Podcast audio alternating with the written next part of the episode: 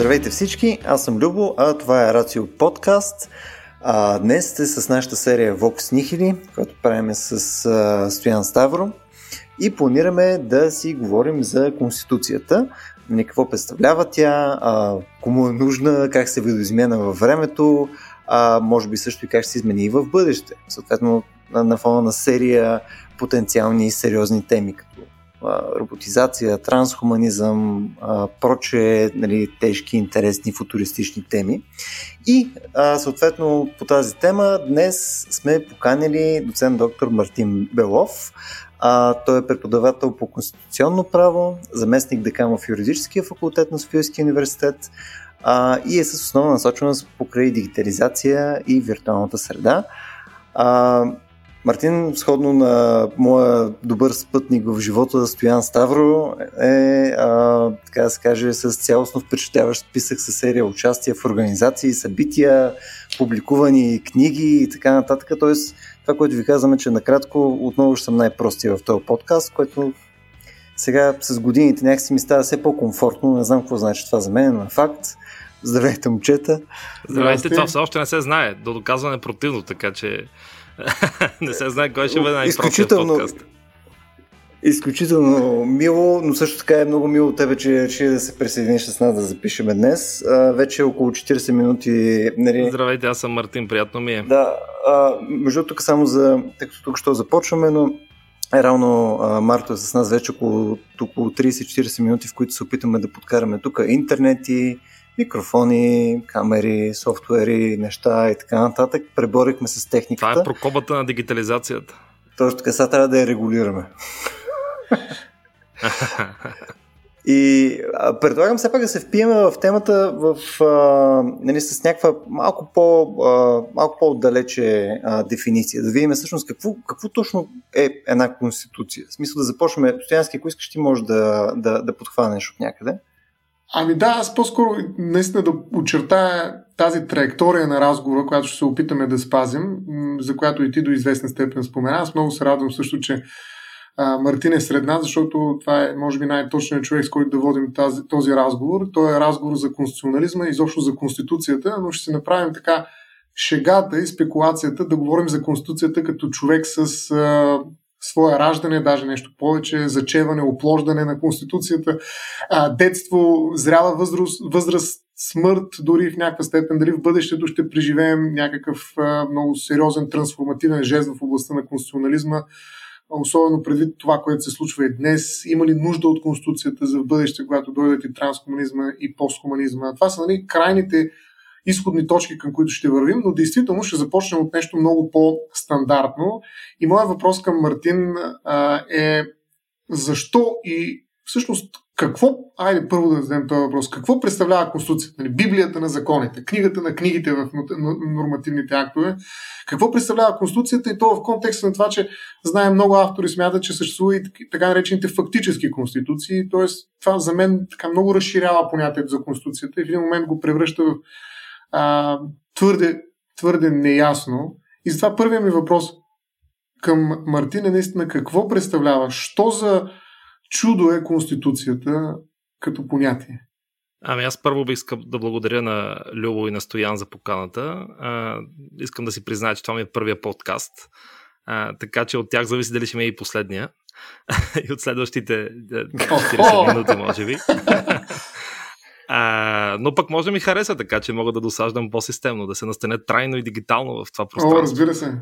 А, Добре, като Конституцията, да. Също така Стоян, мерси много. Също така Стоян така постави въпроси типа на какъв е смисъл на живота, а, нали, а, има ли човеш, има ли разум отвъд нашата планета, а, нали, други такива концептуални въпроси в областта на конституционното право, нали, супер провокативни, супер огромни, които ако аз взема да им отговоря, или ще спечеля нова награда, или ще начертая така пътищата за, за научна дейност следващите 10 години, така че това аз имам много по-скромна визия за моя отговор, тъй като това са много-много нали, важни и сложни въпроси, на които а, всъщност, а, ако се даде някакъв дефинитивен отговор, това ще бъде или някакво самохвалство, или а, някакво шарлатанство, или край на науката. Но все пак, по-скоро, може би, да зачекнем така, а, да поставим някаква, някаква основа.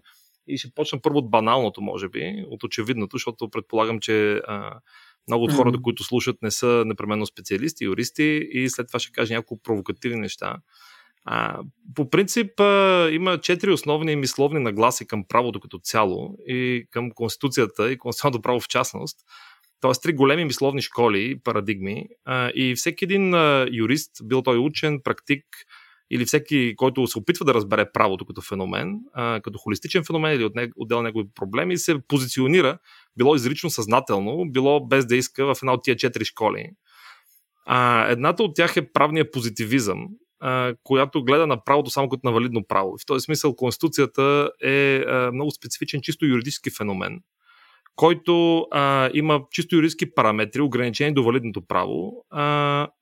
И всичко вън от валидното право е, може би, много важна а, част от човешкото познание, историческо, економическо, политическо, философско, но в никакъв случай не е а, правно или конституционно правно. А, аз тук признавам, че не съм правен позитивист, така че само ще ви кажа какво е Конституцията с две думи от тази гледна точка, за да имате представа за доминиращото разбиране по въпроса. Другите три възможни а, мисловни подхода са а, правният реализъм, който означава, че, а, грубо казано, а, правото е това, което съдиите и авторитетните правоприложители кажат, че е право. Така че в този смисъл Конституцията е това, което Конституционният съд и съдилищата а, и другите релевантни авторитетни говорители на общността кажат, че е право. Третата мисловна нагласа е философско-правната, която подозира, че съществуват някакви принципи, някакви метеоритски начала, изведени от религията, философията, морала, които предопределят Конституцията. Има нещо като право и висше право, както би казал, както е казал на времето още Едуард Колк, един известен английски юрист. И в този смисъл валидното право, действащата Конституция, трябва да съответства на това метаправо, което е изначално заложено, независимо дали го дефинираме през разум, Бог, традиция и така нататък, човешка всъщност. И четвъртата школа, към която аз по-скоро се причислявам е социоправния подход към правото. Което означава, че разбира се, Конституцията като валидно право има огромно значение, какво казват съдиите има огромно значение, философските подходи имат значение, но също така е много важно как изглежда правото в действие. И а, всъщност в този, а, в този контекст а, ние трябва да съпоставяме а, правото в книгите, т.е. правната черупка, правната рамка, предписана от конституционния законодател и правото в действие, начинът по който актьорите на политическия процес възприемат, разбират, прилагат правото в политическия живот.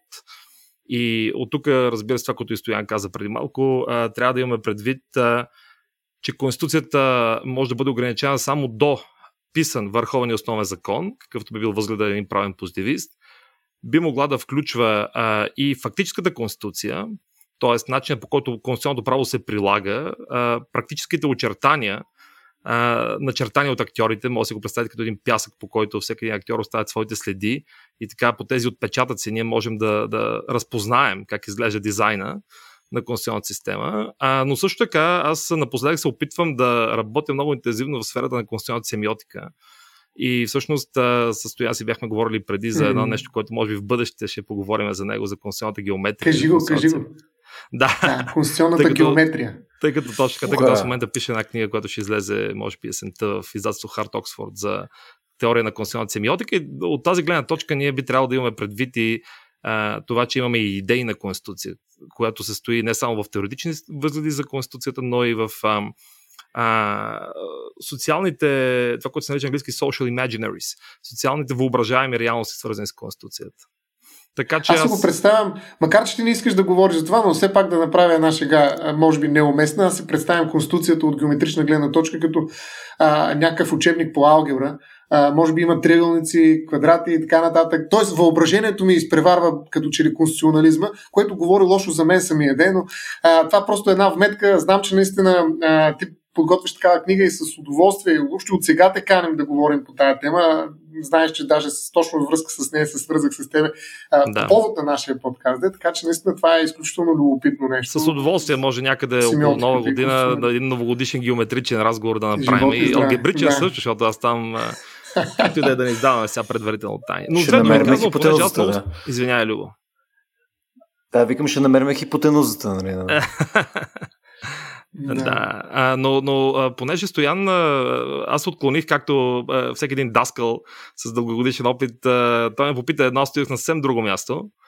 И за да се намериме все пак нали, с тъмнината на дигиталното пространство, а, да кажа с две думи какво е Конституцията и защо да. а, всъщност трябва да имаме предвид няколко неща. Ти каза е... всъщност, даже по четири линии, но, но сега ще го кажеш по още един вариант, сигурен съм, да. Аз бих могъл да го кажа в рамките на 30 часа това нещо, тъй като това е което правя професионално. А, но а, по принцип а, а, трябва да си има предвид две неща. Първото е, че трябва да правим разлика между конституция и конституционализъм. А, и второто нещо, което трябва да кажем е, че писаната кодифицирана конституция е продукт на западната модерност.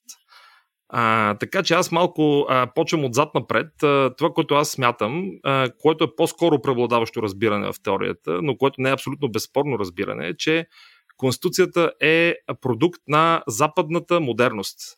Тоест, тя се появява в а, а, определена социокултурна среда.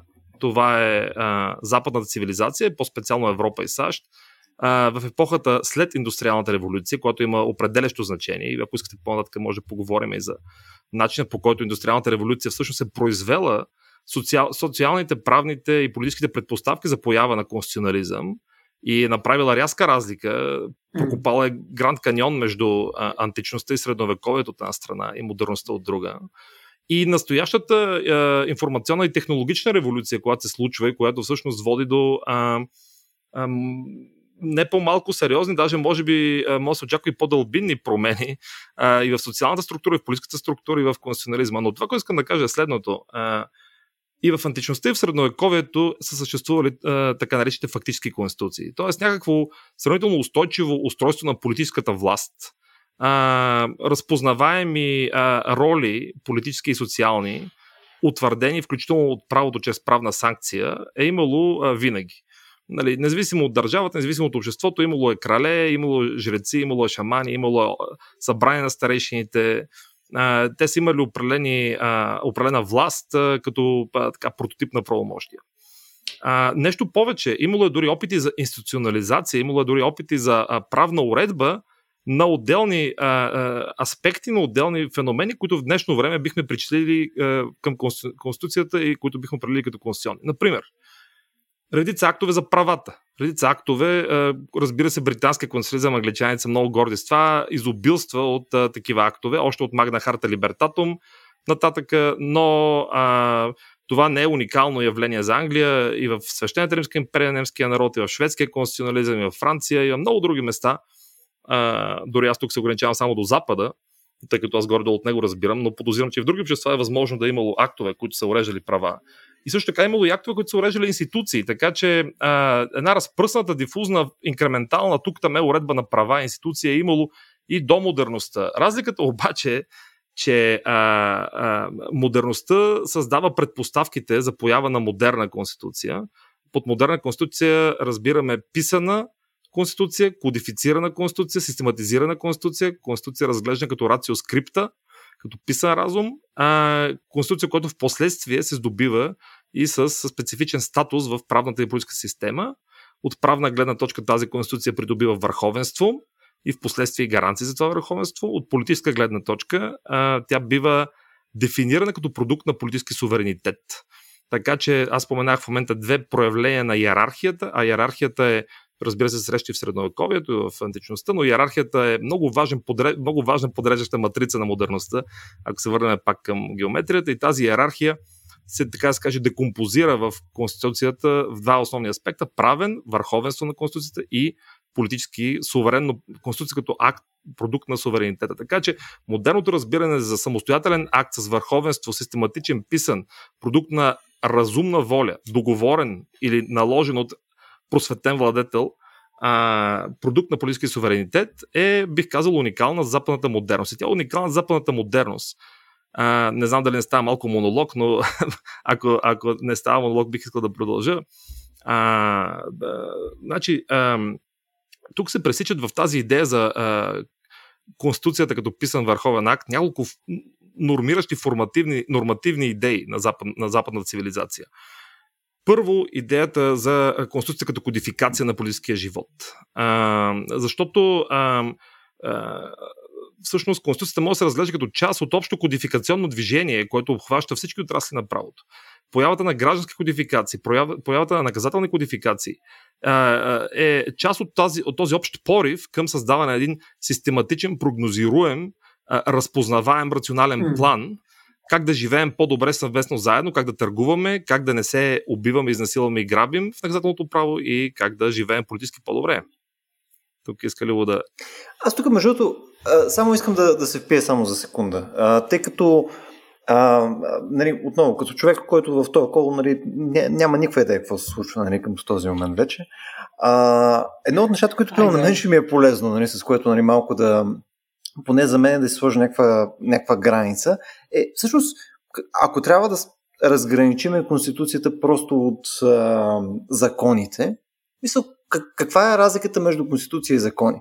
Мисъл, е, чисто нали, е, за мен е за да си мисъл, може ли съответно да имат някакво преливане, съответно едно и също ли са или просто по, по-различен а, подход описани. Мисъл, а, има лесен и труден е нещо, отговор. което ги разграничава? Има лесен и труден отговор. Лесният отговор е в държавите, в които Конституцията а, а, е кодифицирана и има върховенство на законите. Това са повече държави. И там има а, поне два критерия, поне, три, даже четири критерия, въз на които може да разграничиме Конституцията от законите. Първо, Конституцията има върховенство над законите. Второ, Конституцията има специфична обектна уредба, по която той обаче, тя обаче не се отличава от всички закони, защото има и други а, закони, които уреждат конституционни правоотношения, така че по това Конституцията се отличава от другите закони, но не от конституционните закони, органичните и така нататък. А, на трето място по процедурата на своето приемане, тъй като Конституцията е актът, който се приема а, чрез осложнена процедура, при всички положения чрез най-сложната процедура в държавата, като в някои държави тя е много сложна, например специално учредително събрание, Велико народно събрание, императивен референдум, няколко парламента трябва да я приема. В други държави се променя по-лесно, например от парламента, но чрез повече на брой гласуване, квалифицирано мнозинства. Така че това ти е третия критерий. Значи върховенство, обектна уредба с условности, които казах, процедура и а, четвъртото е, е, а, че тя е а, е възможно да съдържа, това също така не е за всички конституции, и неизменими или трудно изменими клаузи. А... Тоест, тоест тук част от а, а, действието е, примерно да кажем, а, ние сме поредното народно събрание, отиваме там, гласуваме някакви закони, правиме някакви неща, обаче тя ни поставя рамките, в които всъщност можем да боравим с тия закони. Тоест, ако, е, ако излизаме от някаква рамка, която ни е поставена от Конституцията, реално ние не можем да прокараме практически този закон, тъй като Конституцията тръмпва съответно съответния закон. Това би трябвало да е точно така. Обичайно е така, но не винаги. Веднага казвам кои са, тия са тези отклонения. Първо, не във всички държави Конституцията има върховенство. Например, има държави като Великобритания, като Нова Зеландия, като Израел, където всъщност Конституцията се състои от различни закони. В Великобритания особено характерно, защото в Израел тези закони имат особен статус и в Нова Зеландия. Обаче в Великобритания, поради принципа на парламентарния суверенитет и парламентарното върховенство, който исторически, това е тема за друга бира, да се казва. Не? Но но а, там а, де-факто а, парламента може сравнително лесно да променя Конституцията. Разбира се, лесно юридически, трудно а, политически. И то много трудно. А, mm. И другото нещо е, че всъщност, а, за да приемем, че Конституцията е една абсолютно а, м- така как да кажа, рамка, която не позволява на политическите актьори да я променят, трябва да вярваме, че няма нито един такъв актьор вън от органите на учредителната власт, който може да го променя. И тази вяра е в основата на съвременния демократичен конституционализъм, но тя е поставена под сериозен въпрос от а, конституционните съдилища, конституционните юрисдикции или това, което се нарича всъщност като родово понятие Apex Courts. Значи такива върховни конституционни mm. съдилища, които могат да извършват а, а, това, което се нарича виртуално изменение на конституцията в основа на отворената и текстуалност. Така че политически е а, силно проблематично да се, да, се, да се вярва, да се счита и да се приема, че конституционните съдилища могат да променят конституцията. Обаче в много държави това е факт, поради факта, че Конституцията може да се променя формално, чрез изменение, примерно от парламент, от Велико народно събрание или субстанциално съдържателно, чрез тълкователни решения, чрез влагане на интерпретация на, на нормите, тъй като много често mm. тя съдържа отворена нормативност, има принципи, ценности, права, които не са самоизпълними, не са саморазбираеми. Например, равенството може да означава или свободата може да означава антиподни неща. В зависимост от това каква философска концепция mm. за свобода, равенство се влага в тях. Дори хуманизма също така може да има най-различни измерения. Има а, западен тип хуманизъм, но има и различни а, альтернативни варианти.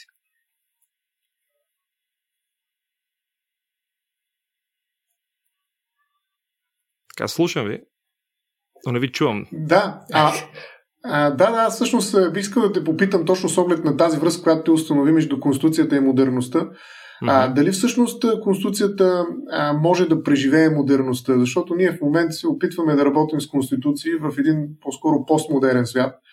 А, и най-вероятно Конституцията има своите противници, не само исторически, а и така тези, които живеят в един свят, който в някаква степен е отхвърлил големите, великите раз, разкази на модерността, а Конституцията някакси винаги материализира един такъв голям разказ. Та, той е текстуално отворен, т.е.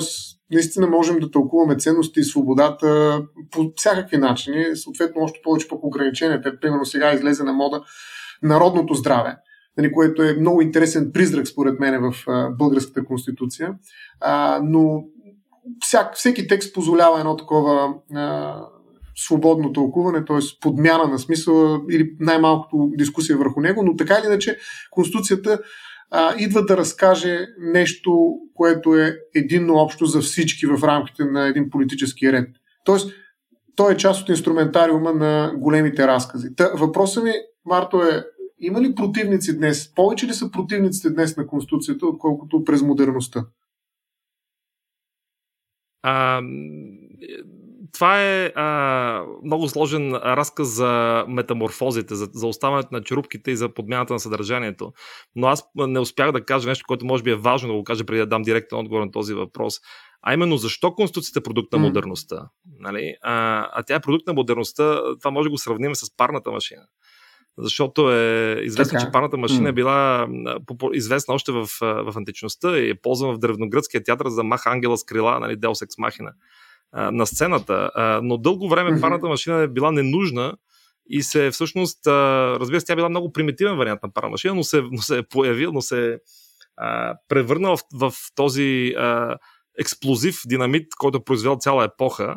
А, именно защото а, предпоставките за нейното неглижиране, а именно крепостничество и робския труд изчезнало и се появила нова класа, продукт на тази индустриална революция, именно буржуазията, която всъщност в сблъската си аристокрацията а, произвежда модерната конституционна цивилизация. И тази буржуазия се отличава от предходните а, ключови класи по няколко неща. Едно от тях е вярата в две а, основополагащи нормативни идеологии на а, конституцията и конституционализма. Това са рационализма и хуманизма. Това са двата интелектуални стожера на а, съвременната конституция. И всъщност а, а, буржуазията идейно се опитва да, да се превърне в един барон Милхаузен, който се извади от блатото за косата си. А, Тоест, прогреса на позитивните науки, на физика, химия и биология показва, че е възможно систематично познание за света.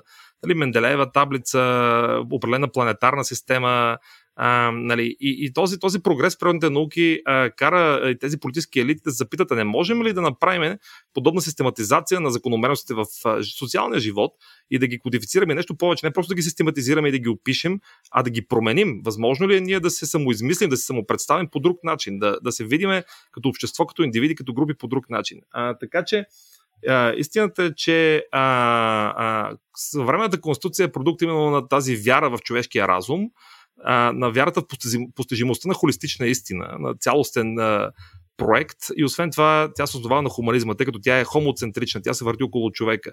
Човека е а, наред с държавата, са двете оси, около които се върти а, Конституцията и конституционализма. И разбира се, от а, перспективата на началото на 21 век, а, ние виждаме криза на много от тези фактори. От една страна наблюдаваме взрив на а, ирационализма, съчетан с хиперрационализъм. Значи ние живеем в едно общество, което е едновременно хиперрационално, хипертехнологично, хиперцинично, хиперконсумативно, хиперпресметливо. От друга страна, то все повече вяра по един специфичен средновековен начин на, на митове, легенди. Има нужда, не просто вярва, има нужда от от метафизична вяра, защото тук цитираме малко и, и Хайдегер, и, и Карл Шмидт, а, имаме дълбока криза на трансценденталността. Значи, в стремеж да бъдем рационални, разумни а, и консумативни, а, в един момент а, загубихме връзка с някаква метареалност и затова хората имат нужда от вяра в митове и легенди. Така че имаме това съчетание. От друга страна, а, имаме сериозни, сериозни предизвикателства към хуманизма който стои в основата на, на, на, на съвременната конституционна цивилизация. И тези предизвикателства идват от, идват от най-различни а, страни. Ето това е всъщност темата на една, една глава от тази книга, която публикувах наскоро за The IT Revolution and its Challenges to State Constitutionalism and Public Law. Значи тези, а, тези предизвикателства идват веднъж от незападни идеологии, Нали, а, например, възможно е да, да, да, да, да построим една система, която да е центрирана върху обществото и порядъка по конфуциански начин, а не върху индивида и свободата. И тогава а, има такива а, незападни, а, мощни политически центрове, които казват, вместо да абсолютизираме човека, правата и свободата, нека да поставим в центъра обществото, реда и мира. Нали така? А, така че това е едната група много опасни, много а, коварни критики към западния хуманизъм, като така неглижиран като типично западна идеология, просто експортирана на крилете на изтребители в целия свят. А, другата критика идва, тя според мен е най-малко видимата и най-малко влиятелната, но все пак трябва да се спомене, от анимализма. Нали? От идеята за това, че а, mm. и от специацизма като цяло, от идеята, че конституциите са дискриминационни спрямо mm. други видове най-често се казва животните, но по-рядко се казва и природата като цяло. Нали, идеята е, че тази хомо, хомеоцентричен, нали, центриран около човека свят, всъщност води до свръхконсуматорство и до, до, до срив на ресурсите на Земята. Третата критика идва от самия западен хуманизъм и, и там критиката е към неизпълните обещания на хуманизма, към неизпълнените емансипаторски идеали на хуманизма, към един вид лицемерието на хуманизма като неосъществен до край идеал. Но четвъртите предизвикателство, което според мен е много мощно ще усетим в следващите 10 на 15 години, е от технологична гледна точка. Предизвикателства, идващи от трансхуманизъм, постхуманизъм, от технологичните новости, които ще променят, може би, разбирането за човек, разбирането за индивид, разбирането за равенство, за място на, на човек и държава и така нататък.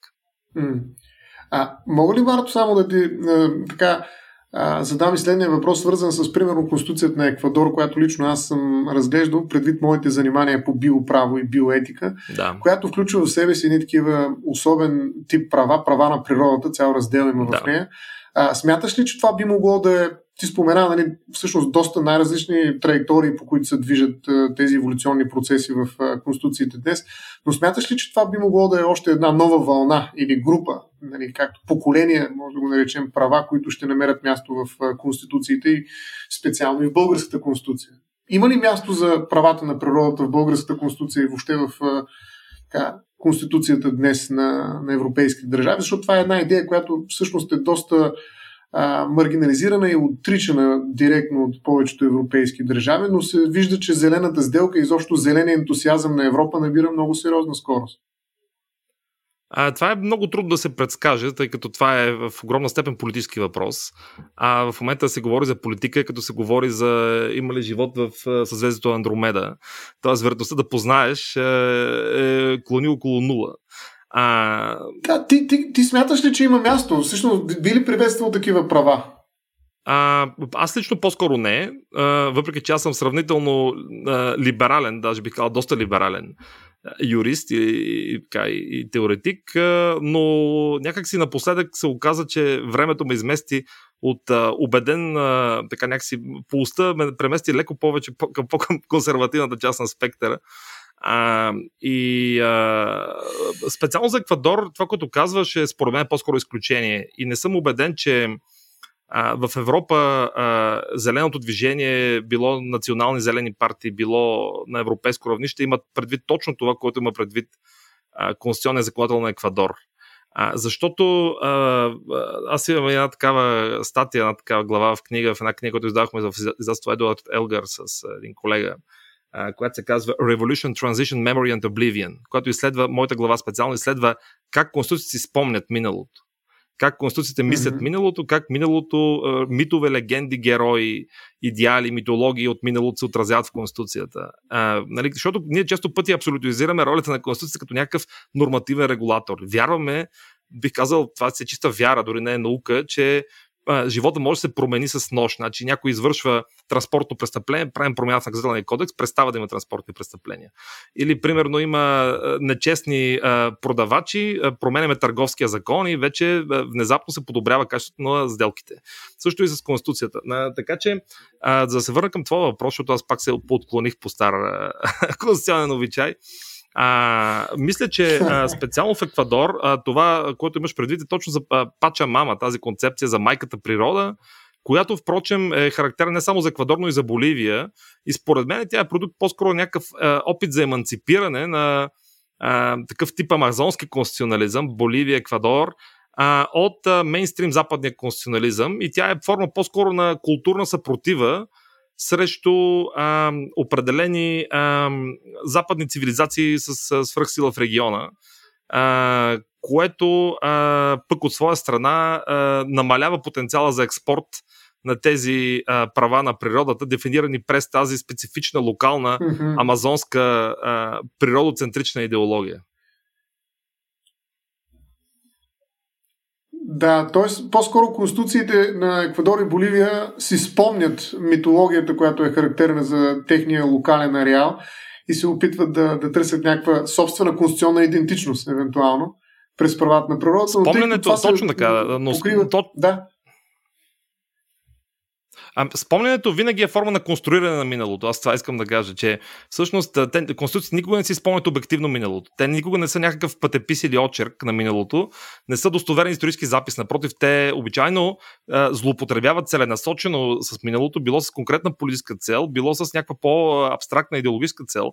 Така че това е едно преработено минало, една преработена традиция, която в много случаи е въобразена традиция, включително на Запад и на, в други културни ареали. Имаме много примери за неща, които се представят като традиционни, като изконни, като исторически присъщи, а всъщност те са продукт на едно конститутивно въображение, е, било през 20, било през 21 век. Дори mm. трябва да, понеже споменахме Магна Харта, дори тази идея за приемствеността, за това, че е добре да стъпиш на предходни образци, я виждаме дори в толкова стар ам, такъв ам, артефакт, какъвто е Магна Харта, защото самата Магна Харта, която обичайно се представя като революционно начало, или поне малка пиратка в началото на конституционизма, който в последствие се взривява чак в 18-19 век. Тя самата казва, че всъщност тя не е съвсем нова. Тя възстановява една стара магна харта, дето е имало, обаче лошия крал а, взел, че е отменил и я забравил.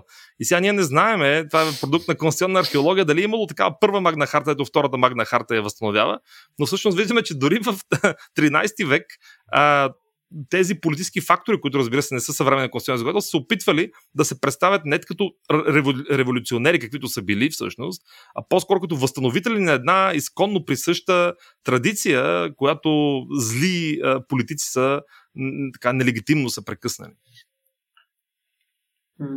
Добре, ако всъщност приемем, че правата на природата са по-скоро някакъв опит за а, реминисценции назад към а, митологии на определени държави, макар че добре се връзват с зелената кауза и според мен те първа ще бъдат реинжектирани, така да се каже, и в политическия живот, и в социалните измерения на, на така, зелените дебати. Така че според мен със сигурност ще има някакъв натиск за а, позеленяване на конституциите, без значение дали това ще стане през някакви така, чужди спомени на локални играчи, които ще се опитват да експортват, може би, някакви идеи. Те го правят, между другото, и срещат, доколкото аз поне съм запознат, срещат приятели в а, а, други части на света, на Океания, Индонезия, там имат също собствени спомени, най-вероятно, но ако оставим нали, този пост хуманизъм, свързан с природата и започнем да мислим и за другия постхуманизъм, за който и ти спомена, изкуствения интелект, а, смяташ ли, че ще има място в Конституцията и за права на такива същества? Знаем, че Европейския парламент разсъждаваше върху така наречените електронни лица, тази правосубектност, която да бъде призната някаква форма на самостоятелните а, технологични вече агенти, които е много... навлизат в нашия свят Основно Това е много хубав въпрос. Аз, аз само искам да, да кажа да. за затвора зелената тема, че всъщност тя разбира се има бъдеще, както политическо, така и юридическо измерение. Не съм сигурен, просто аз за това, на твоя предишен въпрос, mm. като отговорих, е, че не съм сигурен, че точно тази традиция, точно тази еквадорско-боливийска традиция ще бъде използвана, защото тя има специфичен антикапиталистически а, уклон посткомусумаристски, mm-hmm. антикапиталистически. И а, освен това е много отдалечена Точно от а, от Европа, така че а, а, а, законодателя обичайно обича, обича да се придържа към собствени традиции. Така че това е темата. Разбира се, екологични да. права, това е бъдещето, разбира се, там ще има много интензивно и полезно, вероятно, развитие, може и не толкова полезно, зависи, но не вярвам, че ще бъде през боливийско, еквадорски прочит. Това е, това е което искам да кажа. А иначе по отношение на трансхуманизма и на, на постхуманизма, там проблемите са гигантски, защото те са комплексни първо. Имаме технологични проблеми самата концепция за изкуствен интелект е много спорна, защото са много хора, които твърдят, че няма никакъв изкуствен интелект, има алгоритми. Тоест има изключително усъвършенствани, частично самообучаващи се, частично актуализиращи се спрямо средата системи, но те са много далеч от идеята за интелект. И тук, разбира се, както много хора знаят по- много по-добре от мен, които са, нали, се занимават с технологии или с такава специфична политическа философия. Тук има различни критерии за това какво би било интелект. Дали е волята, дали е субектността, дали е съчувствата, дали е възможността за адаптация към средата. Нали, има различни критерии, в основа на които можем да съдим за интелект и може би те трябва да се прилагат комплексно. Обаче въпросът е че технологичната революция поставя няколко значи, поставя въпроси, които са не само на нивото на технологията, не само на нивото на правото, но на нивото на фундаменталните концепции, които подреждат правото. Например, те атакуват идеята за правосубектност. Нали така, ти самия спомена, че имаш такива опити за електронни лица. По-настоящем тези опити са чисто прагматични. Те касаят mm-hmm. въпроса на кого се припише отговорността за деликти, примерно. Нали така. Тоест, ако имате автономен автомобил, кой да носи отговорността, нали така. А, така че това са по-скоро сравнително безинтересни от конституционна гледна точка въпроси. Големите въпроси са, разбира се, футуристичният въпрос, на който аз разбира се не мога да спекулирам, защото това все още не е възникнала реалност. Дали ще се появят истински самостоятелно мислещи роботи, дали трябва да им се признае правосубектност, това нали, научна фантастика, това е много интересно се говори, но в крайна сметка този разговор е по-скоро фантастичен, отколкото научен. Но това, което наистина предстои, това, което наистина се случва и ще се случи, е възможността за това, което се нарича augmented reality. Тоест, възможността а, биологичните индивиди, хората, да бъдат, някои от тях да бъдат усъвършенствани. Чрез имплантиране, било на, на, на, на зрителни чипове, било на подобряване на слуха, имплантиране на крайници, принтиране на органи, подмяна на кръвта, което веднъж повдига въпроса докъде това е допустимо. И този въпрос е религиозен, философски, политически, всяка включително економически. Нали? Защото в крайна сметка този дебат е нали, за дебата, за разликата между а, а, корективна медицина и а, така подобряваща медицина. Нали? Идеята е, че разбира се, ако а, на тебе ти е примерно спукан далака или някакъв друг орган, е логично да ти го подменят, нали, да направят опит, примерно да, те закърпят, защото те подобряват възстановявате в предишното състояние. Докато стои въпроса, позволено ли е да се сложи чисто нов орган, който де-факто това орган си функционира, но просто не е много добър. Може ли, етично mm. ли е да ти, да, си сложат орган, от който ти, ти не си болен от нещо, просто искаш да имаш по-добро зрение, да, по-добро сърце и, и така нататък. И този дебат беше редуциран до, до малко просташки примери с а, виаграта и с а, пластичната хирургия, но този въпрос вън от тези защото това са форми на подобрение. Значи това, че си сравнително грозен, не те прави, а, не те прави а, второстепенен, нали така? Не се нуждаеш от такава подобрение. Ами зависи колко си грозен, между Тук нещата стават, се загробяват малко, да. А, между другото, тук да се вмъкна, аз само да ти да. кажа, че всъщност един от случаите, в които го бяхме поставили този въпрос и го обсъждахме така на шега, е всъщност за третата гърда. Нали, смисъл, mm. сега може ли Тук една признавам да веднага, че не съм компетентен по тази тема. Не. Звучи много любопитно. да, извинявай. Нямам, нямам личен опит с тия неща, нито теоретичен, нито практически. Това ще е някакъв друг подкаст. Сега, сега е момента да се декларирам като специалист на трите гърди. А, между другото, само секунда, защото а, на една точка исках да се впия, обаче, обаче минахме много бързо през нея. А, и съответно това е Нали, когато говорим за конституция, която е антропоцентрична, нали, мисъл, по, по дефиниция, според мен това е логично да е така, mm-hmm. а, а, ако се опитаме да си представим как би било изглеждало това нещо, ако има също, но през призмата на природата или съответно през призмата на потенциални някакви self-conscious роботи и така нататък, това не е ли а, нали, своеобразен просто нонсенс? В смисъл, то е естествено, че Конституцията че ще е антропоцентрична. Смисъл, така е, много нали, се в този крайен вид, но това, което искам да кажа е, че има много ска, е, така, нюанси на сивото между черното и бялото. Нонсенс е да приемем, че може да има конституция без човек в нея или без централно място mm. на човека. Това е, е интересен спекулативен пример възоснова на който можем да се опитаме, примерно, да изградиме конституция без човек, за да видим как, какво е значението на хуманизма на човек и неговите права. Нали? Това може да го използваме, mm-hmm. включително за да черпим критични аргументи срещу а, някои ужасяващи практики като социален рейтинг, например. Нали така? Защото там в центъра mm-hmm. постепенно се появява обществото, някаква свръхдържава, някакъв свръх обществен интерес, каквито са се появявали, между другото, периодично. Този а, взрив на надперсоналност, нали, а, легитимации, било на през божествено начало, било през етатизъм, през, през левиатан, периодично се избухва, така че ние, аз имам опасението, че ние живяхме в едно много така щастливо изключение в историята тия. Дори в България живяхме ни 30 години. А, западна цивилизация живява в безпредседентен период на, на свобода след Втората световна война. И като погледнете човешката история, това е доста безпредседентно. Предишният път се е случвало по време на Бел епок за малко и след това идва Първата световна война.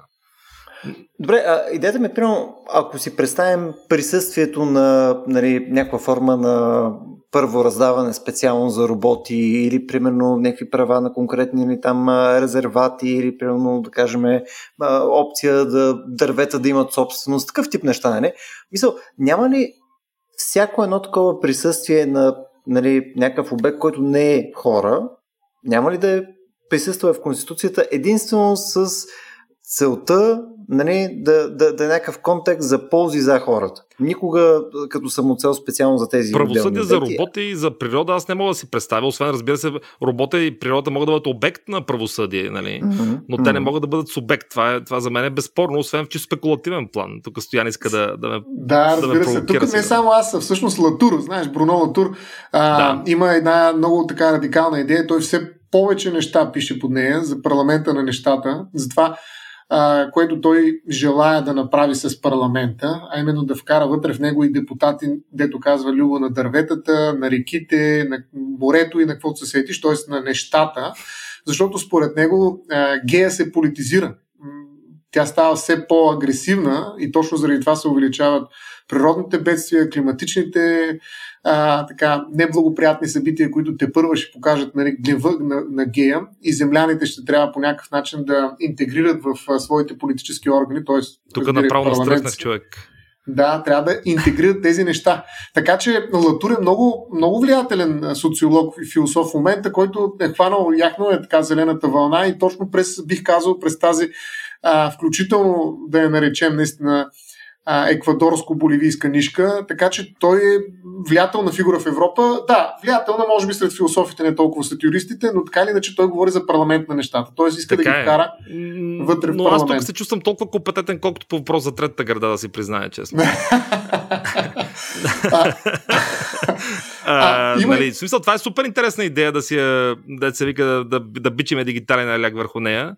Но като цяло, като цяло а, ми се струва силно спекулативна в настоящия mm-hmm. момент, че това е а, политически възможно, юридически постижимо, а, така, но, но, но това, което, което и Любо мисля, че преди малко попита и е важно, е, че всъщност тук според мен не става въпрос за черно-бели антиподи, значи не става въпрос за чисто хуманен конституционализъм, нали, такъв традиционен, класически, и за някакъв конституционализъм на роботите или на дърветата или на земята и така нататък. Според мен това, което предстои реално, без да е научна фантастика, е точно това гигантско технологично разслоение на един технологичен суперелит и на, на технологични проли, да използваме нали, Оруел, Оруеловата метафора. Mm. И ако си от технологичните проли, може да се окаже, че живееш в един сравнително мизерен живот около 65-70 години, докато ако си технологичен елит и можеш да си позволиш здравеопазване технологично и така, така нали, с нанотехнологии, може да се окаже, че може да живееш 120-130 години, нали, един доста по-хубав живот с подобрено зрение да. и с така. Тоест и тези въпроси за human enhancement, така наречените нали, подобряване на човешката природа, всъщност ги виждаш в Конституцията по-скоро като някакви права за достъп, така ли? Или как би ами... трябвало те да влезат в Конституцията тези процеси? Ами, правата за достъп, значи цял, целият конституционизъм е битка за достъп. Mm. Целият конституционизъм е битка за достъп и целият конституционизъм е игра на кодове. Игра на кодове за включване. Значи, ако погледнеш конституционизма през призмата на кода, кой е елит, кой не е, ще видим, че в средновековието конституционизъм няма, защото всъщност там код е статичен. Mm. Ти си елит, ако имаш земя. Имаш земя, ако си крал, ако си от благородически происход или ако си свършил услуга на краля и сте направили дребна, дребна аристокрация. Mm. Това, което индустриалната революция прави е, фундаментално е а, смяна, сменя кода. Капитализма се базира на раз, абсолютно различен код за включване в елити, то е капитала, който означава, че ти може си човек с много тежка аристократичен происход, много сериозни връзки, а може си човек от улицата, който просто се е издигнал вследствие на интелект, предприемчивост, нахалство, агресия или каквото искаш. Така че капитала е в някакъв смисъл демократичен, защото той позволява поне формално а, да го натрупаш по търговски, индустриален или друг начин. И а, в момента е възможно да стигнем до други видове кодове за включване в елита, един от който е информацията и знанието. И, и тук имаше една много интересна статия преди няколко години mm-hmm. в един вестник, не мога да сетя автора, който казва, че всъщност капитализъм може да бъде приключен не от ляво, откъдето обичайно се очаква, от някакви радикално леви идеи, примерно, от възстание на масите, а по-скоро отвътре, ако се смени кода. Защото всъщност разликата между капитала и земята е, че те са ограничени. Значи си по-богат, съответно по-елитен, ако изключиш другите. Ако заградиш по-голям парцел, ако, ако изхвърлиш другите да нямат земя или ако си по-богат от тях и трупаш повече злато, примерно. Нали. Но признанието по-скоро има и при информацията има по-скоро обратната перспектива, че ти ставаш е, е информационен лидер нали, в момента, в който е, експлодираш, разхвърляш а, знание и всъщност а, това може да промени радикално начините на включване. Но другото, другото нещо тук е, че всъщност в момента наблюдаваме много интересно съвпадение, веднъж на глобализация, и втори път на технологична революция. И виждаме нещо, което винаги се е случвало, че елитите имат технологични предимства. В момента тези технологични предимства са чудовищни. Защото едно е да притежаваш, примерно, стоманен меч, а не бронзов.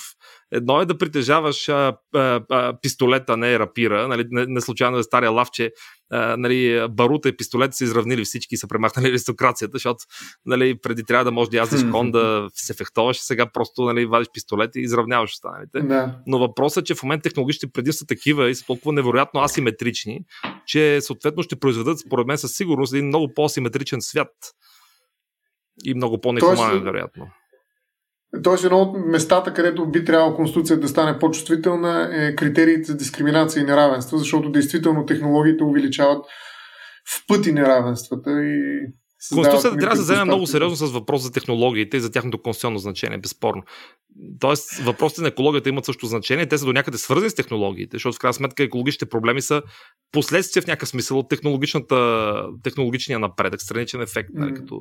да. но, но въпрос за технологиите ще бъде наистина радикален. А впрочем, самата екологични проблеми а, са също така свързани с неравенство, защото достъпа до вода, достъпа до ресурси, достъпа до, до блага, само по себе си стартира а, такива процеси на пространство на потоци, а, например миграционно, но и други, които водят до нови асиметрии. А добре, смисъл, ако си представяме Конституцията нали, като инструмент, с който да се регулират тия неща, нали, съответно нали, по някакъв начин да се вкарат в някакъв ред технологиите, така че нали, да не стигнем в някаква абсурдна дистопия. А, нали, това а, а, реалистично ли е? Им пред, вижте колко бързо се движат в момента технологиите. Нали? Говорим за последните примерно 10-12 години. Нали? Ние нямахме преди това Фейсбук или е налог на нещо като Фейсбук. Нали? В рамките на последните 20 години а, те първа имаме а, интернета, който имаме в момента и просто нещата са експлодирали към този момент. След 5 години нали, аз не мога да си представя отдалече дори окраските на как ще ни изглежда интернета в телефоните. Тоест, а, ако Конституцията се движи толкова бавно, нали, тъй като тя има ограничения да е по-рестриктивна и да е по-сложно да бъде променена нали, посредством нали, съответно мнозинства, нещата, които споменава в началото, тя всъщност може ли наистина да е този инструмент, който ще може да регулира тези неща? Може да се движи по-бързо под някаква методология или тя винаги ще изоставя или по-скоро ще забранява неща превентивно, за да може съответно да се справи с тях? Значи ние не трябва да си представяме създаването на Конституция и промяната на Конституция като неутрален акт. Конституцията винаги се създава а, пристрастно и се създава от този, който може да я създава. Разбира се, либералният консолизъм създаде една прекрасна идеология, в която аз лично човешки вярвам, но тя не винаги е реалистична. Идеята за обществения договор, че всички сме равни, всички благородни а, и можем да се договаряме за правилата. Това до някъде е вярно, но, съжаление, тази тип технологична е, революция, това, което са, нали, някои автори речат surveillance capitalism, възникването на такива технологични асиметрии, бавно и постепенно, според мен, стопяват социалната основа за демокрацията а тя се базира на социална държава, на политическо равенство, на средна класа и колкото и да ви звучи малко странно, на консумативно общество. И всъщност това е конституционното значение, така малко полуна шега, но по-скоро наистина бих казал, това е конституционното значение на мола и на шопинг центровете, защото всъщност консумативното общество е именно видимата предпоставка за съществуването на, тази, на, това, на това включване в такъв тип средна класа. Но това, което казваш ти, а, действително, а, в момента феномените са страшно, страшно изпреварващи. Те винаги са били изпреварващи. Ако погледнете колко време е трябвало на класическия конституционализъм за да се установи, това е една тежка битка, а, сблъсък между крал и парламент, монархия, аристокрация и разбира се, съответно задколисни центрове, който протича в течение на това, което Хопсбаум нарича дългия 19 век. Значи, формално погледнато, нали, лентата е прерязана а, края на 18 век, макар че нали, преди това също има определени опити, политически дебати, така, и а, горе-долу този процес на конституционализация приключва не дори с края на дълга 19 век, не с Първата световна война, а приключва с процеса на деколонизация. Дори до сравнително скоро време имаше държави като Саудитска и Арабия и Бруней, които нямаха конституции. Но ако погледнете, всъщност в Европа до края на 19 век има три големи империи, по втората половина т.е. една огромна част от, от, Европ... от мейнстрима на западна цивилизация от Европа, които нямат конституции. Нали, това са Руската империя, Османската империя и Австро-Унгария. Австро-Унгария получава конституция 1867, Османската империя прави една фиктивна конституция по случая Априлското възстание, за да се нали, там легитимира, че се реформира, но реално Конституцията на Тюрк е първата приложена, тя не е от най-демократичните. И а, Руската империя, де-факто първата истинска конституция на Съветския съюз, така че тя де-факто не е на Русия. А какво да говорим за света? Нали? Това са, а в момента с тази технологична революция имаме едновременно ускоряване и, а, и, и, и забавяне на процесите, защото всичко се случва по-бързо, ние няма да чакаме век и половина, за да видим как ще изглежда новия конституционализъм и дали той ще отговаря на нашите разбирания въобще за конституционализъм, mm-hmm. на това, което вярвам и са ни учили да вярвам и аз самия нали, проповядвам, защото ние сме едни пастори на конституционализма. Нали, така. Ние сме до някъде и конституционни идеолози, пазители на този тип а, а, буржуазен, бих казал, конституционализъм, макар че той има различни разновидности. Но така че от една страна нещата ще се случват абсолютно бързо, със сигурност по-бързо, отколкото през 18-19 век. Света просто времето безспорно не тече линеарно. Нали? От друга страна обаче това води до а, пък забавяне на конституционния отговор, защото на фона на чудовищно бързите технологични промени, на доста по-бързите политически реакции, а, конституционен отговор е доста неадекватен. А, ние си говорим за някакви такива сравнително банални теми, като електронно гласуване, дистанционно гласуване, електронно правосъдие, а те вече са теми на миналия на, на, на вчерашния ден. Нали в Това тази за България книга... имаш предвид. За България да. имам предвид точно така, но, но, но, но реално погледнато конституционното право е сравнително консервативно навсякъде. Така че, ето, примерно сега покрай пандемията, беше една от прагматичните теми, която не е много интересна, ако трябва да съм честен, но беше може ли сега да се гласува, примерно, дистанционно в парламентите. И дори в държави като Франция и в Германия имаше известно време една парализа mm. няколко седмици, защото не можеха да решат този въпрос, нали? А, може или не може, което от технологична гледна точка е смешно, нали? защото тук си говорим, разбира се, това са процедурно важни въпроси, но тук си говорим за радикална промяна на публичността. Нали? Има фундамент... Публичността е фундаментална концепция на, на западната модерност. Театрите, кината, клубовете, партиите, вестниците, медиите са тези, които са направили съвременна демокрация. И в момента ние живеем в съвсем друга публичност. Ние си живеем в Фейсбук, подкастове и други такива места, нали така? Ние обитаме една дигитална Точно реалност и дори много от хората, които, примерно, са ми верни фенове във Фейсбук, не могат да ме разпознат в метрото. Нали? Така че всъщност имаме една а, алиенация на нашата физическа а, личност от а, дигиталната личност, която сме изградили.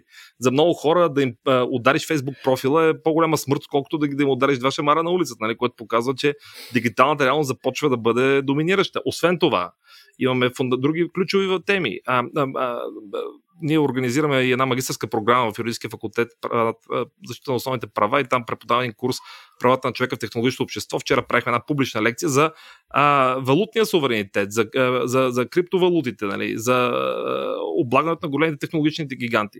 Следващи теми. А, теми свързани с а, а, защита на личните данни. Тема, която, за съжаление, беше сведена до доста бих казал, неефективната, неефективният GDPR, нали, така, който е Общото, за да прочетеш най-банален вестник, трябва да дадеш съгласие, защото иначе де-факто трябва да отидеш да живееш в Амазония. Нали? Така. Ти, без да дадеш съгласие за, за всичко, де-факто не можеш да функционираш. Но тъ, мисълта ми е, че технологиите радикално изпреварват. И, и, и в момента конституционното право се занимава с неща, които са били страшно актуални 90-те години. Но, но новите, новите технологични предизвикателства всъщност дори не биват засечени на радара нито политически, нито а... научен бих казал да, защото в момента има гигантски дискусии на това, което а, който аз лично наричам дигитален конституционализъм и който се нарича и с други термини, алгоритмичен конституционализъм и така нататък. Така че в момента науката изпреварва, конституционната наука изпреварва и политиците и безспорно изпреварва правната уредба. Това всъщност, ако го позиционираме в тази органична теория, която казахме, че ще е траекторията на нашия разговор, не означава ли, че конституциите устаряват? Това не е ли някаква форма на склероза да, това ще на да кажа Конституцията. Да, някакво Форма е. забавене, е. което се оказва дисфункционално. На практика така е. Конституцията е. забавя тези процеси, неадекватна Става е. фиктивна, така е. Mm-hmm. Аз, аз обичам да, да правя тази метафора, че в момента а, а, нали, а, политиците безспорно, а, а, така, нормотворците безспорно, но бих казал и учените сме малко като средновековни схоласти, които се опитват да обяснят mm. нали, индустриалната революция и великите географски открития с а, Свети Тома Аквински. Нали, с, той, с догми и с възгледи, които са били изключително важни за един много добре подреден иерархичен божествен свят, в който основният смисъл на човешкия живот е бил да трансцендира в отвъдното. И внезапно се оказа, че ти с тези концепции, идеи, нали, трябва да, да, да, да обясняваш реалност, която е напълно различна. Нали?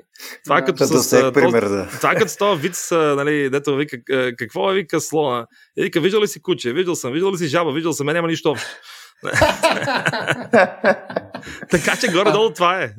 Да. А добре, да в такъв случай не може ли да, да излезем от правния позитивизъм и да влезем наистина, ако не в правния реализъм, то в а, правния цинизъм даже. А, идеята ми е да търсим наистина някаква нова форма на фактическа конституция, защото ти спомена това понятие за код. А, не може ли конституция да се превърне в а, буквално, не вече като метафора в код, защото да речем, ако зададем един такъв странен въпрос, каква е конституцията на интернет, ми най-вероятно е някакъв код. А, знаем много добре, че сега в момента се предлагат различни, разбира се, не са стигнали до висотата, до висотата на конституционализма, но някакви решения чрез смарт контракт, т.е. договори, които се изпълняват, самоизпълняват под формата на код. А, дали можем да убедим тези две идеи да кажем, че всъщност тази конституция, която някакси е в час днес, е фактическата конституция. Нали, тя може би има лак, има забавене, но е по-малко. И тази фактическа конституция, може би в един постчовешки вариант на света, в който няма да живеем, а, би била код, Тоест, ако говорим за права на роботите, конституцията на роботите, така нататък, върла спекулация от, нали, от моя страна и провокация към тебе, но възможно ли е всъщност конституцията да преживее нали, собствената си смърт като нормативен акт под формата на фактически код? Това, което казваш ти е характерно за определени психологически теории, се нарича рефрейминг. Значи, mm-hmm. ако сменим перспективата, нали, как биха изглеждали нещата, дали няма да се препозиционира цялата теория и нормативна редба. Да. А, значи, според мен е, и, а, трябва да се даде диференциран отговор, защото всъщност а, а, още от 19 век позитивизма а, и някои много така префинени негови а, крайни версии се стремят да се опитат да редуцират правото до на максимално формалните му характеристики. Нали, известно е, че е, бащата на немския а, граждански кодекс, нали, Берхан Винчайт и цялата така бегрисио юриспруденция или юриспруденция на понятие, което създава, се опитва да обясни, че правото е смятане с нещо като математика, като хуманитарна математика, смятане с понятия, нормативизма, много процедурни теории за правото. Mm. Така че тази, този стремеж да се процедур, процедурализира, да се формализира правото не е нов. Разбира се, нови технологии предлагат а, блестящи на пръв поглед а, варианти, с които той не само да се обясни, но и да се каже, че това е бъдещето, че това е нещо супер иновативно и така нататък. А, според мен, в никакъв случай конституционното право не може да се редуцира до алгоритми. Може, всъщност може да се редуцира. То е алгоритми. Алгоритъм за приемане на закони, алгоритъм за контрол върху правителството, алгоритъм за избиране на президент, така нататък. Но а, а, в този му вид то е чисто инструментално и то е приложимо към всякакви режими. Демократични, авторитарни, тоталитарни, канибалски, всякакви. Значи, да, да, да, и в този смисъл то не е конституционно право. В този смисъл, mm. това е просто инструмент за власт, за упражняване на власт, така че аз лично не бих в никакъв случай редуцирал а, правото до алгоритми, ако това стане, защото политически е възможно да стане и технологично е до някъде възможно да стане, ми, както казах в едно интервю преди известно време, мисля да ходя някъде да тренирам а, алпийско катерене или да ходя гмуркам в Тихия океан, защото е, това ще е края на съвременната, не конституционна цивилизация, съвременната модерност, каквато я познаваме, а това е някаква ужасяваща дистопия. Нали, така. От друга страна, а, наистина а, юристите сме свикнали да смятаме, че нормите се държат само в правото, а, а факти са в, в реалността. Всъщност, ако смениш малко перспективата, може да се окажеш така, че, че една изостанала от времето си конституция се превърнала в факт, в артефакт, в а, исторически mm. сертификат, а нормите са се отишли някъде другаде. И тези норми могат да бъдат произведени в обществото, а, могат да бъдат произведени от определени авторитетни говорители на обществото, каквито са примерно съди или администратори, а могат да бъдат произведени в елитите, а могат да бъдат произведени по алгоритмичен път. Нали? Така че това е интересна спекулация за бъдещето. Но искам да ти кажа, че а, Конституция винаги била игра на кодове и тази моя книга за конституционната семиотика всъщност точно а, това е едно от нещата, които възнамерява да обясни. Но разликата обаче е, че се касае за семиотични кодове, за а, метафорични представения на реалности и за закодирани послания, не се касае за код в а, програмистския смисъл на думата, в този mm-hmm. формално-инструментален вид на код. Макар, че кодове, пак да кажа, в този пък инструментален вид, то той си има и сега. Алгоритми има и сега. Те са примитивни алгоритми, елементарни, нали? но процедури, конституционен процес има и сега. Да, то всъщност политиката е възможно, според мен, като процес въз основа на Конституцията, само ако в нея има такава отворена метафоричност, т.е. до толкова, доколкото процедурата трепти, така да се каже. Точно така. А, някакви... а ключа към трептенето е човека.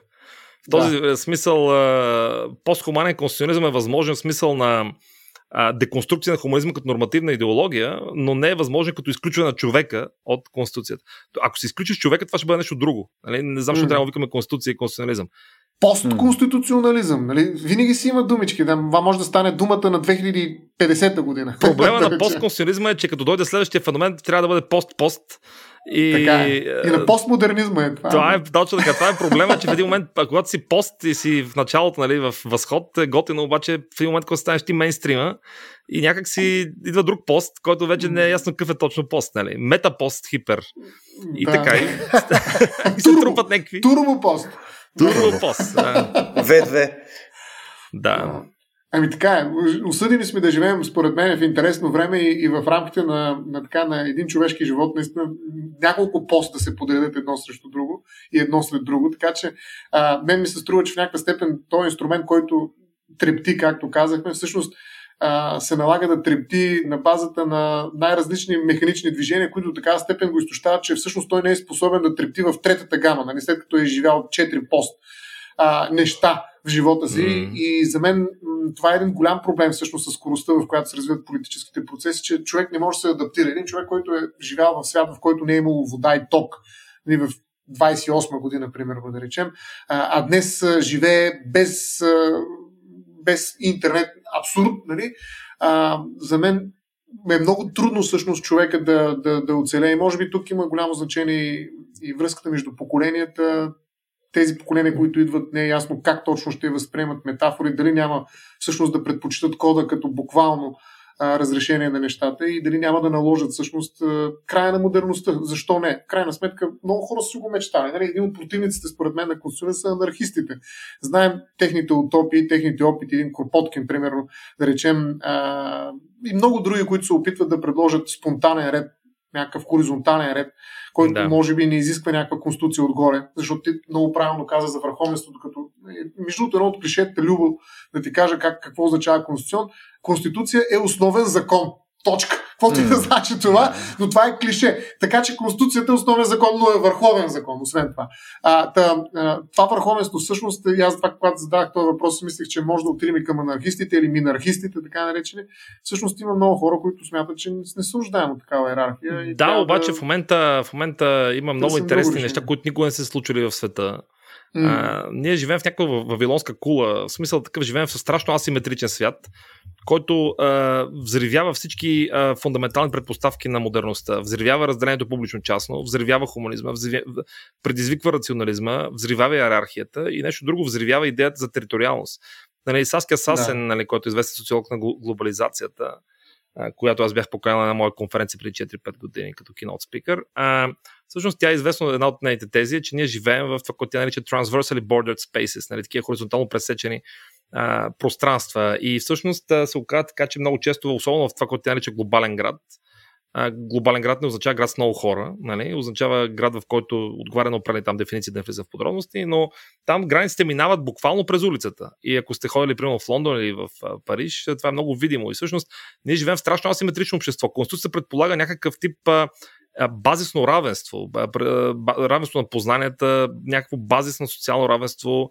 Нали, а всъщност ние живеем в свят с абсолютно информационни, социални, нарастващи социални а, асиметрии а, и всъщност а, не е много ясно кого адресира тази конституция в крайна сметка. Mm. Нали, защото конституциите от 19 век са имали ясен адресат. Първоначалният адресат им е бил просветеното гражданство, т.е. монарха, аристокрацията и, и буржуазията в парламента, клуба на най-изисканите джентлмени. След това започна да адресира всички, с това частично започна да, да адресира никой. Нали? Това е до някъде криза yeah. на представителство в момента, защото ти като отиваш да представляваш целия народ, всъщност в един момент, когато трябва да приемаш закон mm. или да приемаш бюджет, трябва да предпочетеш дали ще дигнеш данъци или ги свалиш. Това е политически избор и не може да представляваш всички. Има някакъв общ критерий, нали? но има също така и партикуларни критерии. Ти си пратен определени хора. А в момента този проблем е на, на максимум усилен, защото живеем в общество, което, което е силно фрагментирано и това е точно този постмодерен елемент. А добре, това профанизиране, тази профанизация на Конституцията с оглед на нейната невъзможна представително всъщност, не е ли превръща от големия разказ, който обединява всички в поредния реквизит? Е, това е тук друга тема в тази книга, която пише за, за това, това, това е в една там за, за конституционната семиотика, в един mm. раздел за текстуалния конструизъм, всъщност използвам нещо, да. което също, аз стъпвам на, на, на философи, които всъщност нали, не са това, което общо като концепция не съм го измислил аз, нали, това са Дерида, в кой така, така, но разпада на, на холистичния разказ, нали, разпада, mm-hmm. нали, деконструкцията, а, нали, съв...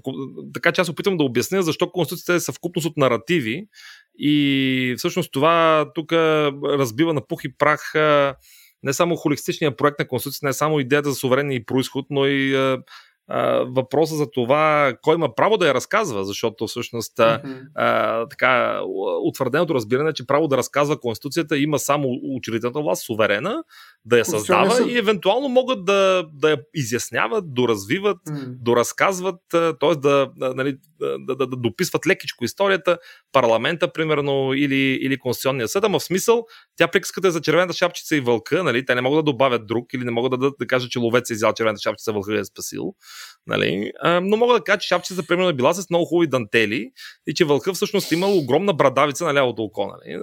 но да. като цяло вълка си е вълк, шапчицата си е шапчица. То, тоест ти смяташ, че Конституцията може да преживее, така да се каже, иллюзията за големия разказ, който обединява всички и да съществува като множество паралелни, дори биещи се помежду си хетерогенни наративи. Ще видим, Ще тук видиш. има един автор, а, с който в момента работя, а, но който по ирония на съдбата, човекът се занимава с прекалено много четене, почва да забравя имена, така че не мога да се в момента е. името му, но американец, а, който да. говори за, за дигитален барок и сравнява mm. нашето, нашето възприятие на света като цяло и в частност на Конституцията на политическия свят с бароковото възприятие, което според него състои в известен тип многопластово с известен тип шизофреничност.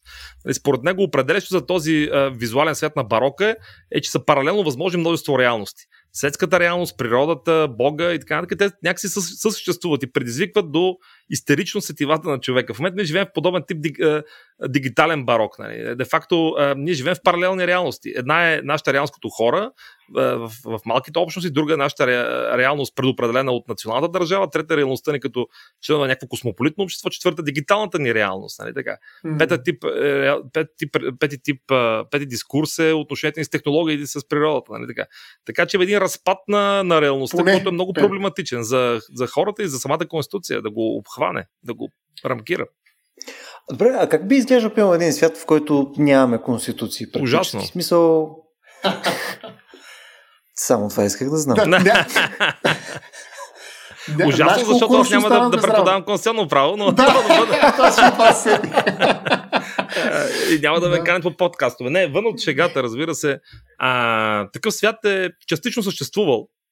Вече казахме, че Конституцията е модерен феномен, но все пак някакви конституционни правила е имало и преди това. И, и а, свят без Конституция е наистина някакъв такъв тип антиутопия, който който лично аз дори не, не искам да си представям, честно казано. М. Няма да е някакъв а, либертариански а, Рай. Такъв, а, рай. Опасявам се, че не. Опасявам се, че на, на, на, така, на, на, на хоризонта на бъдещето по-скоро се очертава един или няколко, в контекст на идея за дигиталния барок, няколко левиатана, и по-скоро тази либертарианска концепция, за съжаление, се оказа поредната иллюзия за края на историята.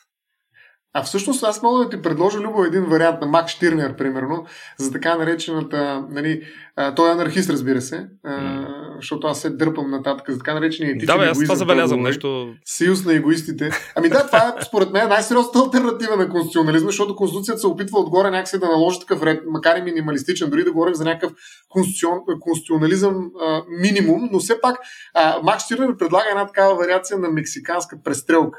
Тоест, искам да ти представя нали, ситуацията, за която и, е, и Марто каза, нали, без конституция, без закони в крайна сметка, защото ти като махнеш конституция, законите почват да се бият помежду си, става а, закона за закона е вълк, нали? Малко ще почне всеки за всеки една хопсова ситуация, нали, без конституцията между законите, но а, той смята, че нали, нещата ще се оправят, защото всъщност като в една мексиканска престрелка, всеки ще реши, че в един момент е по-добре нали, да спре да стреля, защото иначе ще умре. Нали, мен ми се струва доста утопично. Не, ще възникне ред, ще възникне да, ред, ще възникне правила, било, било наложени от оцелелия, точно било наложено по-силни, било договорени, но така ли ще възникнат правила и ще възникне отново конституция. Така че отново отиваме до Карл ами, Шмидт, за съжаление. Ами, до... той, той се опитва да го владее нали, докато са хоризонтални. Тоест, докато ги има като примирие, така да се каже, се прилага. В момента, в който се опиташ обаче да ги извадиш в трето измерение и да ги сложиш като върховни, нали, Тоест, фактическата ситуация, тире конституция е окей okay за него. Обаче в момента, в който се опитваш да ги направиш иерархични вече тези правила, и да създадеш някаква структура от норми, нали, той казва, а не, тук вече нещата излизат от, извън анархия, от този спонтанен ред, за който Това ми звучи като тази утопия. утопия за булото на незнанието при Ролс. О, той е доста по, бих казал, доста по-убедителен е Ролс, нали, сравнение с За съжаление, недостатъчно обаче, защото се оказва, е... че нито има було, нито има незнание. Така е, да. Това са мисловни експерименти във всички случаи. Между другото, това е връзката между Конституцията и обществения договор. Не знам, Марто, ти а, нали, дали я правиш, защото от философска гледна точка нали, много хора, които по-скоро влизат в Конституцията през философията, виждат в нея именно това. Нали, обществения договор, като почнеш от а, Хопс, Лок, Русо и свършиш с Ролс, нали, и още много други. А, та, въпросът е как може да има общество без обществен договор. И в този смисъл нали, отговор на това какво представлява едно общество без конституция, ми какво? Това с обществения договор или фундаменталното решение е малкото въпроса за яйцето и кокошката, защото те едното без другото не могат. Значи, mm. Нали, а, безспорно е, че Конституцията в някакъв момент е обществен договор, в друг момент е наложено решение. Тоест, това са, имам чувство, че просто това са а, така, някакви рентгенови снимки на различни моменти от процеса mm. по създаване и договаряне на Конституцията. Дори ако погледнеш в а, 19 век, там наистина има конституции, които са наистина обществен договор в, в фактическия смисъл. Примерно има някои испански конституции, шведски конституции, където в самия преембил пише аз, краля Еди Кой си, по волята на Бога крал, нали, се съгласявам и долу пише ние, представителите на нацията в парламента, се съгласяваме и стискаме ръцете. Тоест, дори, дори има физически договор, нали, не, нали, разбира се, нали, декларация за независимостта, нали, американска конституция са посочени като пример Магна Харта, но дори ето от а, по-такива има още по-очевидни, фрапантни, формални примери за договор.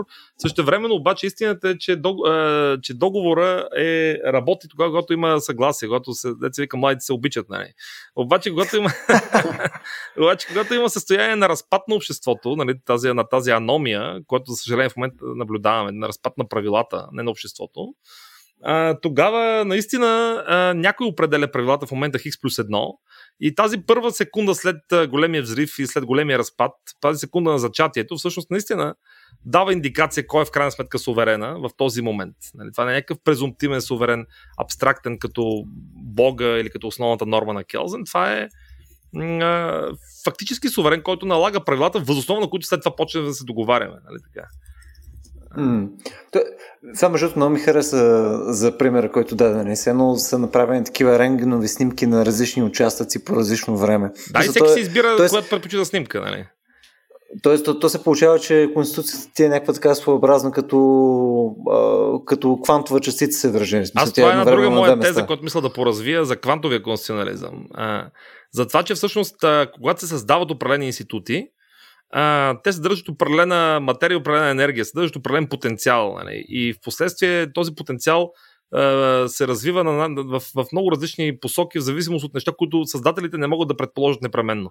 Значи, те създателите mm. са затова създатели, защото си вярват, че могат да ги предположат. Понякога път успяват, когато са добри политици, нали? но, но много често не успяват. И Конституцията заживява съвсем различен живот. И всъщност някакви такива по-грубовати нали, а, теории, доближаващи до тази моя идея за квантовия конструктивизъм, са, например, идеята за path dependency. Нали, така.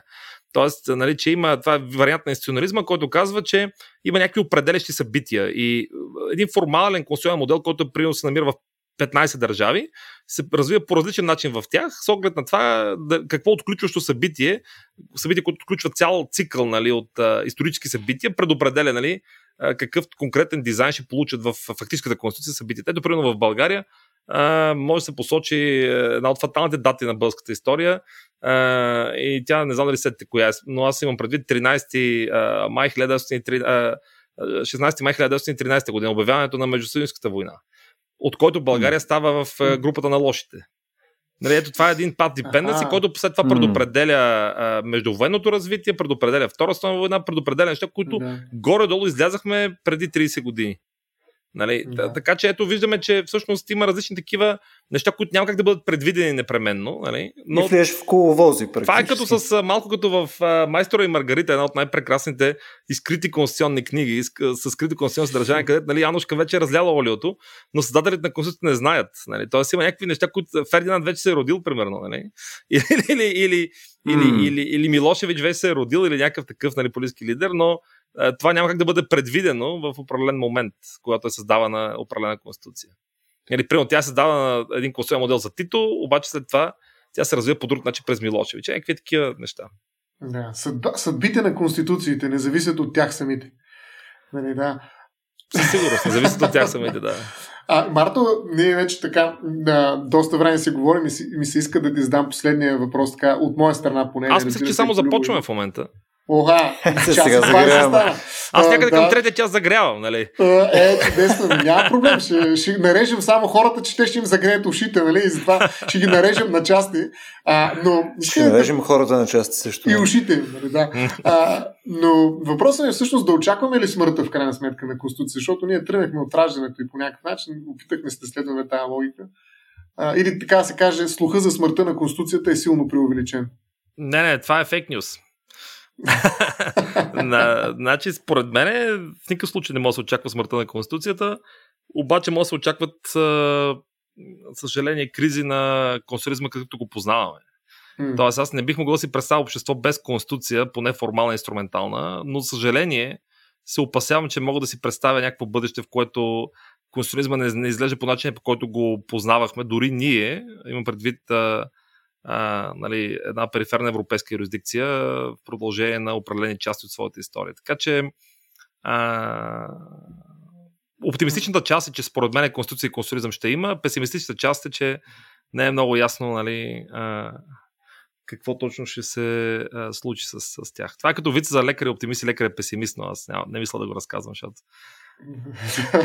ще го е... пуснем в цензурираната версия. Да.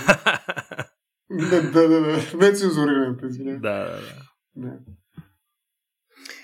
Еми, добре, момчета. Мисля, че е наше конституционно право да приключим вече преди да сме станали на час и половина. Какво ще кажете? След малко ще стане конституционно задължение. Защото... Е- вече, вече съм много бърз.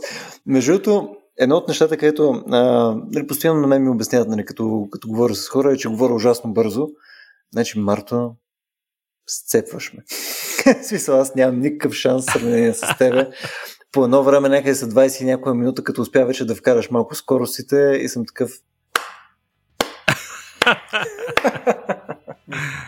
Той го чува 10 е. секунди след като го кажеш, нали? Затова така не можа да се включи толкова активно, нали? Докато то, то, не, не, смисъл, то такова, нали, сещаш, в някакъв смисъл те пацифицира, нали, смисъл просто отива и такова, ударната вълна от, от, от, от, от звука.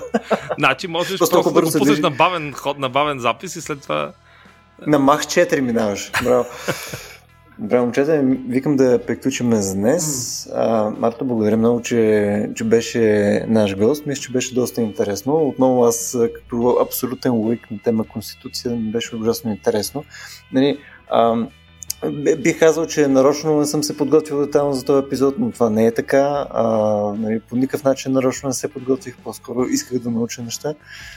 А, Пък и да беше се опитал, че... нямаш да е успешно. Е, да, да. В смисъл, нека, нека, да, нека да направим по-такъв богосклонния прочит на това изявление. Добре. А, да се надявам обаче също и, че нашите слушатели ми е било интересно и съответно са успели да излекат нали, интересна информация за тях от днескашния подкаст. Мисля, че поне за мен беше доста любопитно. А, и съответно, около този тип съдържание също им е а, интересно за бъдеще. Нали, можем да ги приканим да ни подкрепят в patreon.com на черта RACIO.BG. А, чрез него може да се присъединят и в нашия Discord сервер, където обсъждаме серия различни теми. Най-вероятно сега Конституцията ще е една от тях, но както и серия други по-големи странности през границите на физиката, серия културни теми и така нататък. А, силно препоръчвам, ако наистина ви са интересни тези неща, да се присъедините към тях. Опитаме се да направим някакво малко общество, въпреки че още няма конституция, нали? което съответно да а, има един малко по-здравословен дискурс в него. И това мисля, че беше всичко от нас. И до следващия път. Аз благодаря, беше много забавно и приятно. Ай, чао, чао.